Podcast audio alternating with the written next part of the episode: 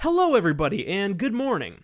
It is about 8:30 a.m. here in the Sacramento Valley on Thursday, November 5th, as our country nervously waits out the results of our recent elections. I am Jesse Kureyev, your KDVS news director, and today we will be bringing you updates and commentary from political leaders, students, activists, and academics on what has happened over the last few days. We're going to start off with some local election updates. Then we'll move on to an analysis of some of California's most controversial ballot propositions from Science and Conservation Division head Neha Madugala. And finally, we'll end off with an overview of the national situation closer to the half hour mark, done by our US Politics Division head Ella Steinbach.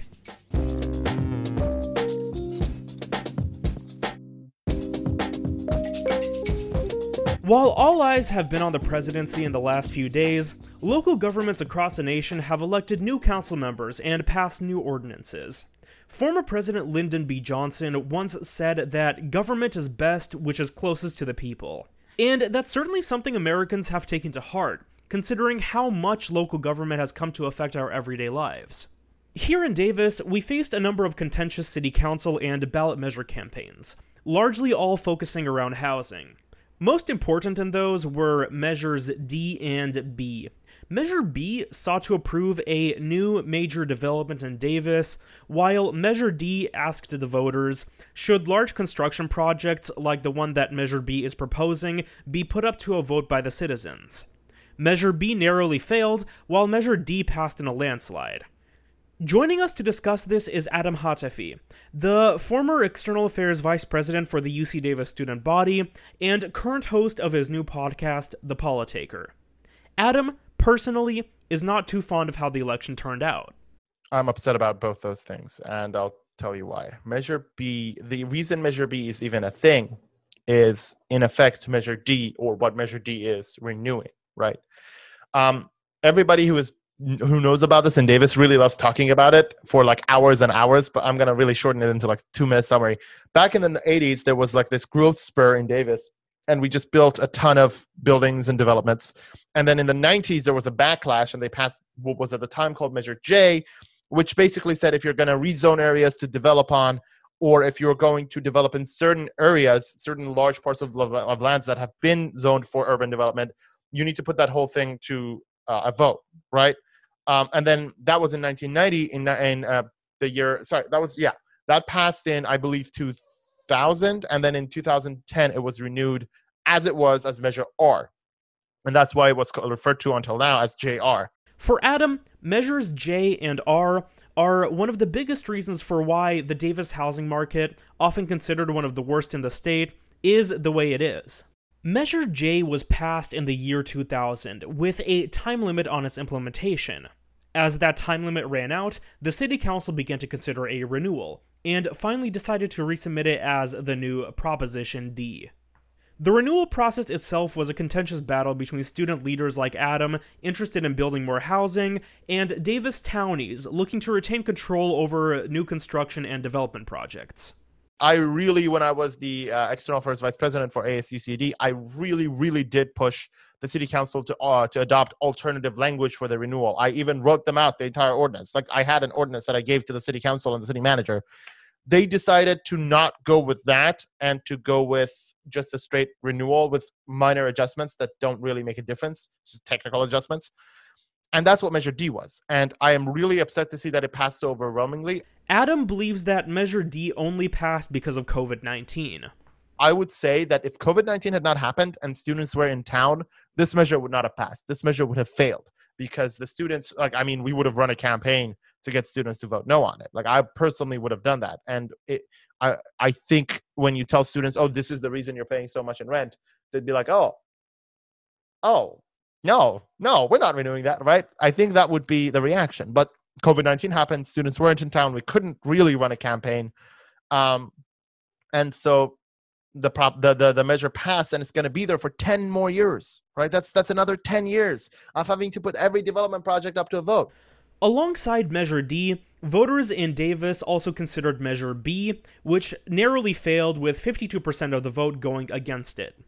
Measure B would have approved a new development on Davis's east side, which would have featured housing, businesses, and academic offices. Aurora Schuneman, president of Davis College Democrats, was not pleased with its failure. I Measure B, the fact that it didn't pass does not bode well for the future of Davis um, economically. Adam agrees with this sentiment highlighting the potential job loss as one of the main reasons he personally supported Measure B. Now, I wasn't a big fan of the development project that Measure D was proposing. I think the project was lackluster at best, but it was something. It was it was you know an increase in the in the housing market and it was an increase in the like it was an expansion of the job market which has been lacking so much in Davis that the, there is no place for recent graduates to go to work after they graduate from UC Davis, right? You have to leave Davis. Like, if, even if you really love Davis and you want to stay there, there are very limited opportunities. Like, there are no opportunities for recent graduates to stay in Davis. And that measure B would have addressed some of that because it was creating a research campus. It was creating uh, a technology research facility um, and scientific research facility that was going to create jobs and provide housing. And I think that would have been very valuable to the city. I don't think it was perfect, I think it was something. Hatefi wasn't the only one upset by this. Measure B was one of the few things that unified campus Democrats and Republicans in an extraordinarily contentious election year. Jenna DeCarlo, co chair of the Davis College Republicans, similarly shared concerns over Measure B's failures with her uh, liberal and Democratic counterparts. There was, I know, some support for Measure B um, in providing those housing facilities and um, ensuring that those are done just because in DCR we do very much favor the housing initiatives in Davis and to ensure more housing. Um, I know that that was something we had collaborated on with the Davis College Democrats in the past. Um, so I know there was a little bit of disappointment there that that was failing. City Council elections also provided an upset last night in the Davis City Council's 2nd District, where Colin Walsh, a longtime vehement opponent of new housing construction, lost in a landslide to incumbent Will Arnold. Adam, a proponent of student housing construction, clashed with him many times in the past few years.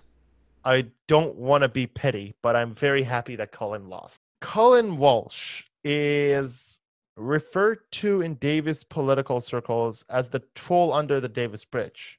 There were multiple uh, multiple accusations of incredibly sexist uh, comments and behavior, uh, and I, I, was there for some of those that happened. Like I remember those happening. Um, that came out on social media from Alicia Hacker and Maya De La Rosa.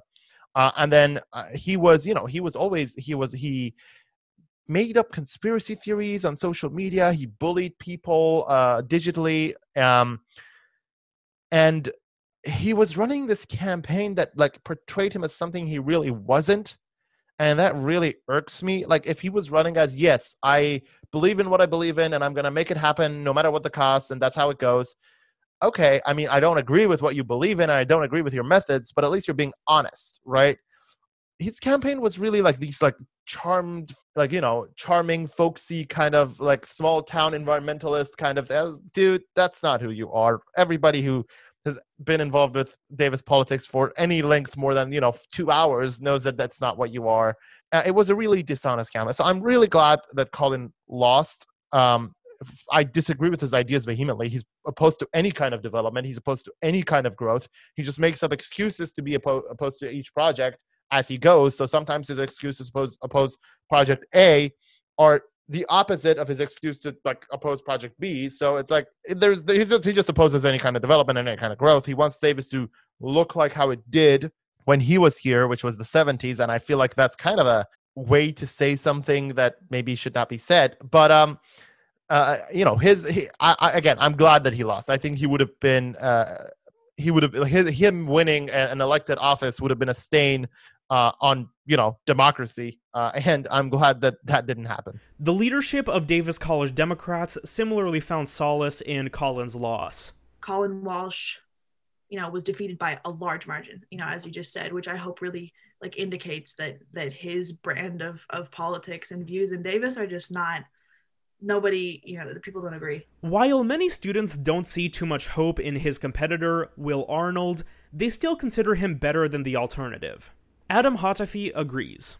Will Arnold has been a city council member that has worked with us in the past, has been reasonable. Uh, he's a great guy. Uh, I'm glad that I'm again. I'm more glad that Colin lost than I am about Will. Like I didn't really like. I'm glad that Will won. I know Will. He he he's a great guy. Um, I would I I wouldn't have had a problem if Dylan had won. I, I Dylan's a friend of mine. Honestly, I like either of those guys would have been a great choice. Um, I'm just glad Colin lost. While housing advocates may have suffered a major loss in Tuesday's election, things like Colin Walsh's defeat still give them hope. This has been Jesse Kireya for KDVS News. Next up is Neha Madugala giving us an overview of the California proposition election results.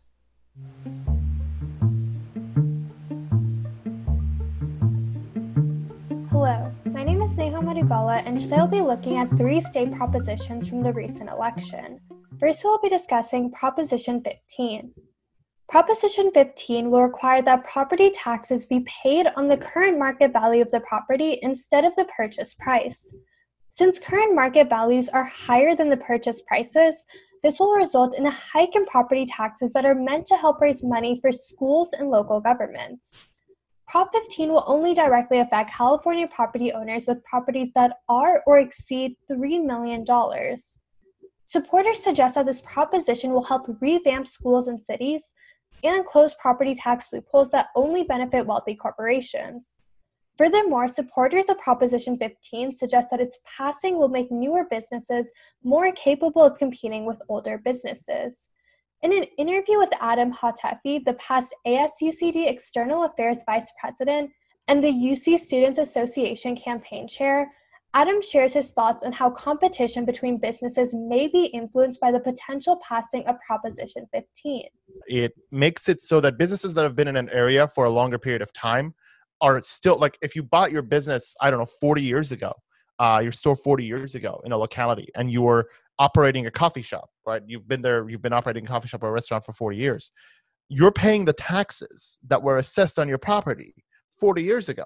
Um, whereas when a new person comes, they have to pay the taxes of today. And so what that does is it, it, it, limits the ability of new businesses to prop up in areas where older businesses, older competitors have been there uh, seeing as to how the older competitives are paying taxes on a significantly smaller um, property value than the than the new tenants. On the other hand, opponents of Prop 15 suggest that while the initial tax hikes will affect mainly large landlords, there may be a trickle down effect which will indirectly affect tenants and customers. The trickle down effect is the idea that, uh, first of all, if a business's property taxes go up, uh, they're going to increase the price of the stuff they're selling to their consumers, right? I think that's a flawed argument for a couple of reasons. First, it's up to that business whether they want to increase the price. And if you increase competition in a locality, then if a business increases its price, then it's going to have to deal with the fact that a competitor might not, right? It might just take it out of their profits. Um, it when it comes to tenants, uh, the other issue is that a lot of business properties aren't actually owned by the people who are operating them. They are owned by a third party that's renting them out, right? These are leased properties uh, and are being used for business, but they're not owned by the people who are doing business inside of them. Now, those that's an issue that is a real uh, issue where the owners might increase um, the rents on their tenants, but commercial leases are usually not one year leases. They usually go to, for five to ten years right? Like if you're leasing a commercial property if it's like if you've been in business for more than one year and you're leasing a commercial property usually you know, your first year of business you get a one or two year lease. But then after that you go for a longer term lease so you have business stability. You know how much you're paying for the next few years and also you know that you're not going to get kicked out of your your place of business uh, at the end of like a year from now right um, so it, it's a flawed argument because, first of all, not all the tenants will end up paying a higher, higher amount until a few years from now, by which point the market will have will have equalized and the effect of these property taxes will have um, kind of uh, like the, the, the short term negative effects will have kind of gone out the window.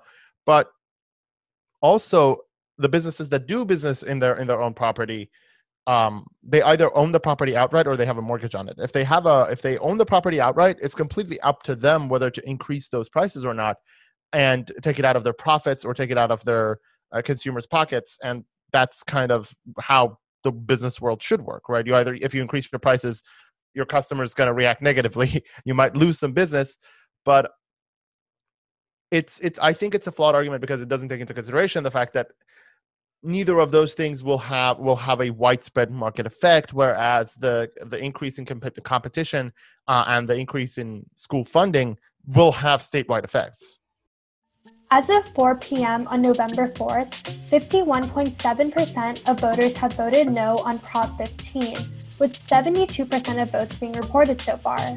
It is too early to determine for certainty whether Prop 15 will be passed. Now, moving on to Proposition 16, which, according to the current polls, did not pass with 56.1% of voters in opposition. If Proposition 16 were to pass, it would have restored affirmative action in California and reversed the previous proposition, Proposition 209, which banned race based and sex based affirmative action in California. Prominent supporters included the major public university, University of California. Supporters of Prop 16 suggest that this proposition will lead to increased diversity that better reflects the current demographics of California compared to when Proposition 209 was passed.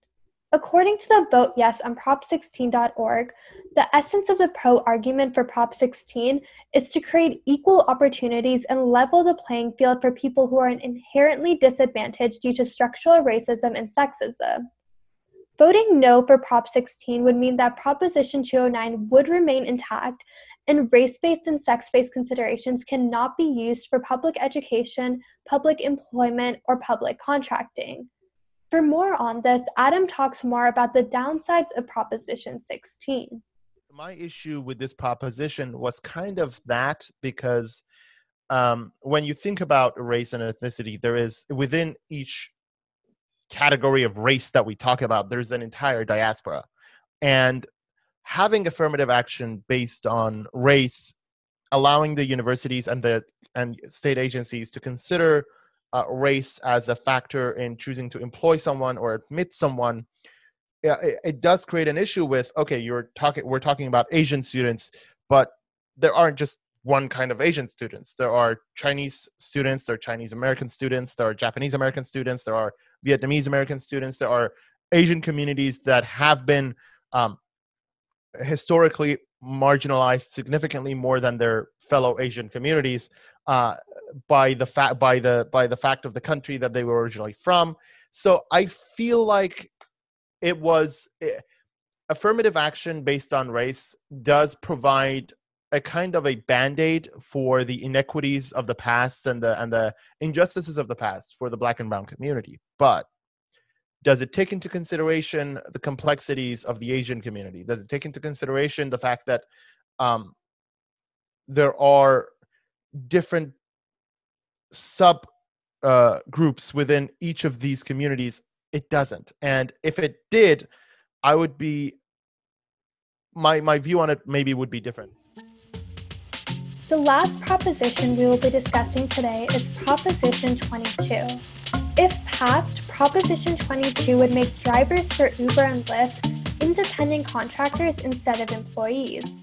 This would essentially exempt Uber and Lyft from the legislation AB 5, which took effect in January 2020 and, according to the Economic Policy Institute, helps, quote, ensure that California's workers who perform core work under company control versus as independent businesses have access to basic labor and employment protections and benefits denied to independent contractors, end quote. If passed, drivers will be able to decide when, where, and for how long they want to work.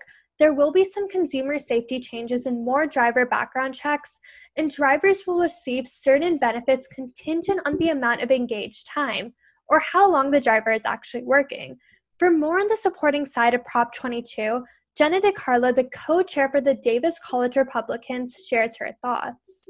Um, definitely happy about Prop 22. Um, I think it's super important for independent contractors to remain independent contractors, especially since I believe the number is like one in three or one in four independent contractors wanted to stay that way so that they could have those flexible hours. Um, a lot of, for a lot of people, it was a second source of income. They were still able to have those benefits from their companies, but still have the benefits if they had other jobs. Um, and I think it just ensures that companies like Uber and Lyft and DoorDash and companies like that stay in California. Um, because if you were to have those companies leave, it would one, it would put you know over hundred thousand people out of out of work, and two, it, it would significantly, I think, um, increase the levels of drunk driving if those companies left. Because um, Uber and Lyft are definitely essential services, so I'm really glad that that passed. On the other hand, the opposition argues that the passing of Prop 22 will take away protection from the company and employee benefits for the drivers, which includes overtime pay, health care, paid sick leave, unemployment insurance, and workers' compensation. Adam Hatefi talks more on concerns of these companies leaving California and the opposition viewpoint. I mean, just a little background like they the entire like pulling out of California was a stunt. They they pulled out of the state as a stunt. I mean, if they had actually pulled out of the state, we could have just had another right share system that somebody put out like in California. They weren't gonna leave a 40 million person market. That was absurd. And they're just like, oh, we don't want to pay our uh, pay the people who are making us all this money a living wage and give them benefits and give them you know the dignity of being an actual employee and have an actual wage and pay them with like minimum wage standards. So we're just going to throw millions and millions of dollars i think something like 20 million i don't remember like this was the most expensive proposition in american history. They just threw millions and millions of dollars at trying to get the people to override the legislature so that they wouldn't have to pay their employees a, a, a living wage and proper benefits. It was it was not something i um I, I feel like this sets a horrible precedent. It's if, if we have regulations for labor or other regulations for corporations a couple of years later, and the corporate like labor regulations to like make it better for workers a couple of years down the road and the major corporations are just going to overwrite that by throwing millions and millions of dollars to it well how, how are we to how are we to move forward in our in our in our uh, uh, economic like progressive agenda addressing concerns that the companies will leave california if prop 22 does not pass Jenna DeCarlo shares her opinions on these claims. I mean, I can honestly understand that argument. I know that that has been something that we have talked about that essential blackmailing, like do this or leave. Um, but at the same time, honestly, it's kind of hard because you know that makes sense as an argument. And like they're blackmailing, like, "Hey, we're going to leave. You're going to lose these essential services," and it does make sense that they are blackmailing Californians. But at the same time, we don't have anything to replace them at the moment. I mean, obviously, you know, it would be easy for a startup company to do that or other companies who did decide to stay. But until those companies become more prominent, um, they very much are becoming essential services, like you said, especially during COVID times. Um, so you take that away and you're kind of taking that away from a lot of people. But I also think that's why um, people wanted Prop 22 so badly is to just kind of get rid of that, you know, threat at all. Just say, hey, just keep them here. Furthermore, the president of the Davis College Democrats, Aurora Schuneman, talks about funding issues that may have led to the passing of Prop 22. No, absolutely. I mean, Uber, Uber, Lyft, and DoorDash literally bought that proposition. It was the most expensive prop- ballot proposition in California history, as you know, as I'm sure you know. And you know, it just kind of goes to show like this is what happens when we have like um, no limits on the amount of money that have that are in campaigns. And you know like people with the uber and lyft apps on their phones were getting push notifications telling them to vote yes. And you know for a lot of folks who don't have you know low information voters like it's very easy to just like something is on your phone. It must be important. Like sure let's just vote yes on that according to the current polls prop 22 will pass with 58.4% in favor and 72% of votes counted as of 5 p.m. on November 4th. Thank you for tuning in today for a report on state propositions. Thank you to the Davis College Democrats, the Davis College Republicans, and the former External Affairs Vice President, Adam Hatefi, who also is running the podcast The Politaker, for joining us today. And finally, we have Ella Steinbach to give us an update on the national situation and some of its implications after uh, a winner is declared. Hello, this is Ella Steinbach, a reporter with KDVS News. I am going to be covering the national election. I spoke with UC Davis's Professor Jones this morning about a variety of policy and electoral issues, including immigration, climate change, and COVID 19 as well as the challenges to building accurate polling models and potential challenges to mail in voting. I'm Professor Brad Jones. I'm a um, professor in the Department of Political Science here at UC Davis. I uh, teach and do research in the area of race and ethnic politics with a particular emphasis on Latino politics, uh, immigration policy, and uh, immigration generally. Prior to the Trump presidency, the asylum process followed a pretty consistent pattern once an individual had made it to U.S. soil. There would be arrangements for the asylum seeker to live with a host family, and a court date would be set for them to make their case before a judge. Even at the best of times, asylum was an extremely challenging case to successfully make, and only a small minority of applicants were granted asylum, while those denied asylum would be deported. And that's really the way it was for many, many years. Now, under the Trump administration, things changed dramatically. Uh, in part, uh, in part, as as a bit of show, and uh, and in part, in the way that maybe the Trump administration thought that they should handle asylum seekers. The Trump administration's "Remain in Mexico" policy, implemented around early 2019, has been a major disruptor to this long-standing process you know, for a time there, just hundreds and hundreds, if not thousands, of migrants uh, arriving at the border, unable to present themselves for purposes of asylum seeking. And so it created the illusion and then the reality that the border was being overrun by asylum seekers.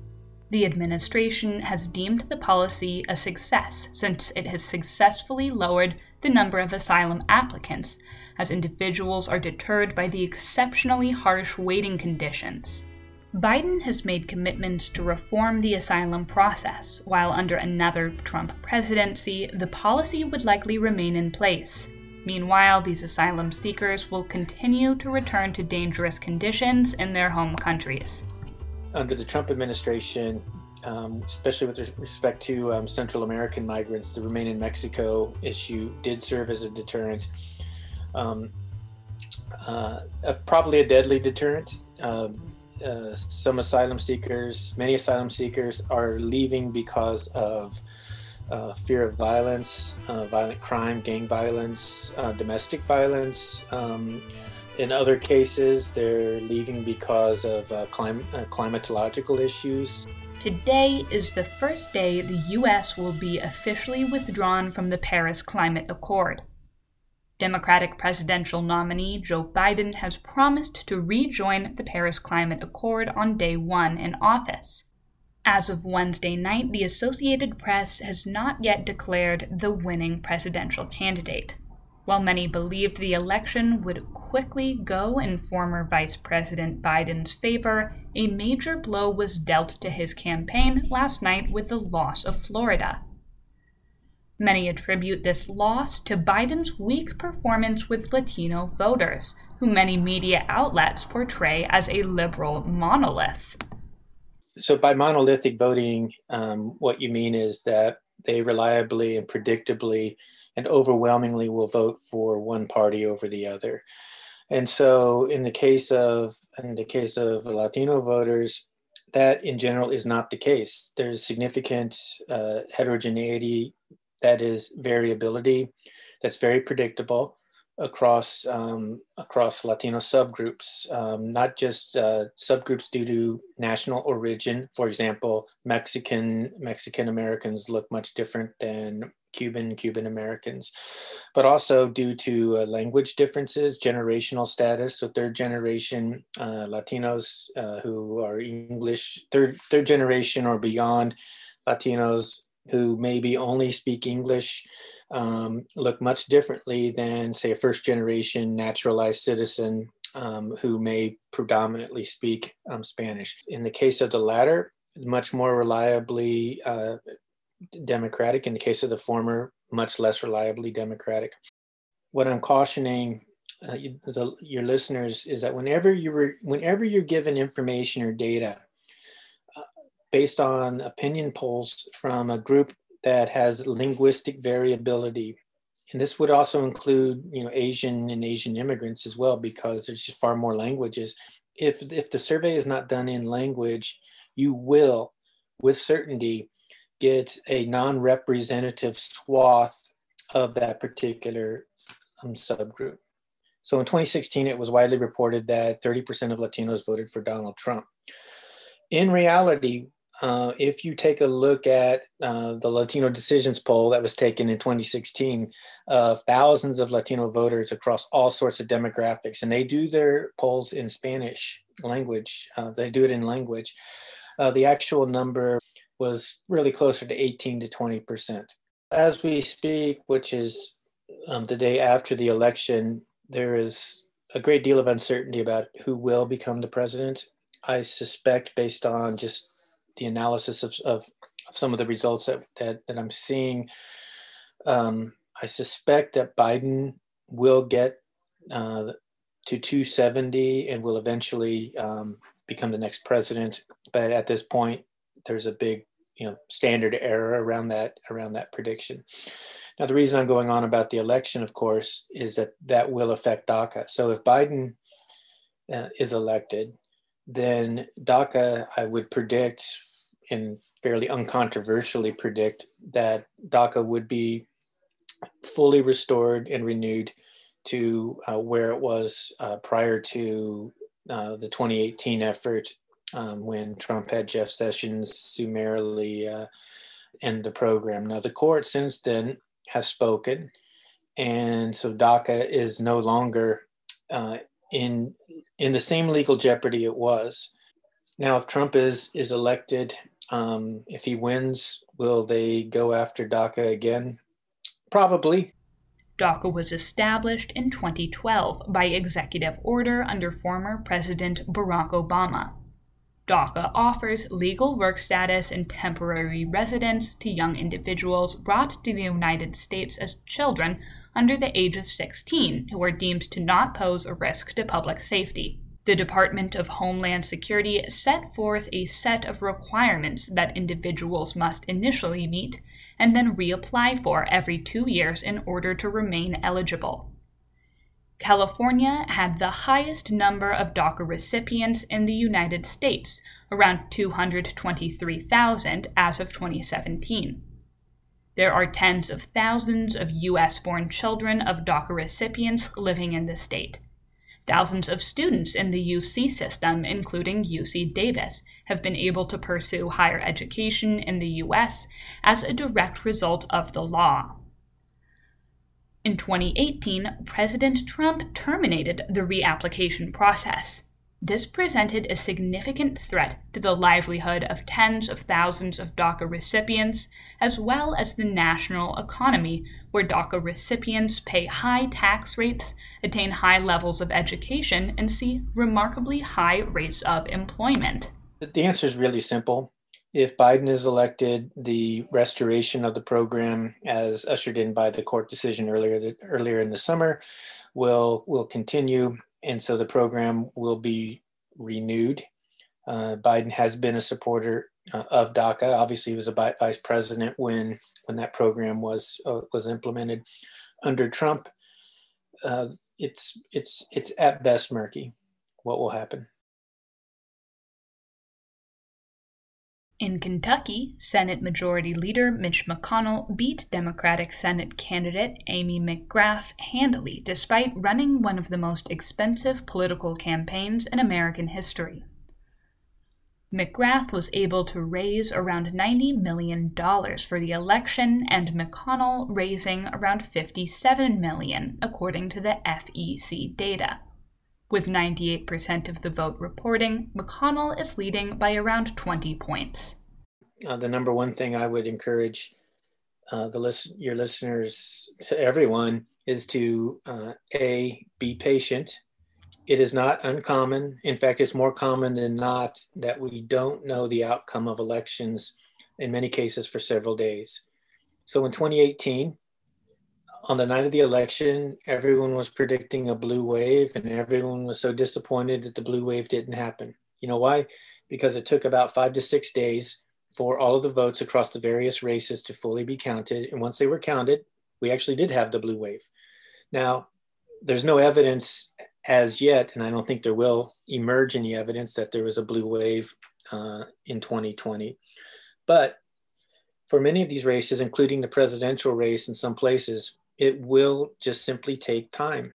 I'm a political scientist. I've studied uh, voting behavior. I've done my own research on voting behavior, but I certainly read all of the research on voting behavior. There's no evidence uh, uh, in, in any recent election, not a shred of evidence of any systematic and widespread um, voter fraud.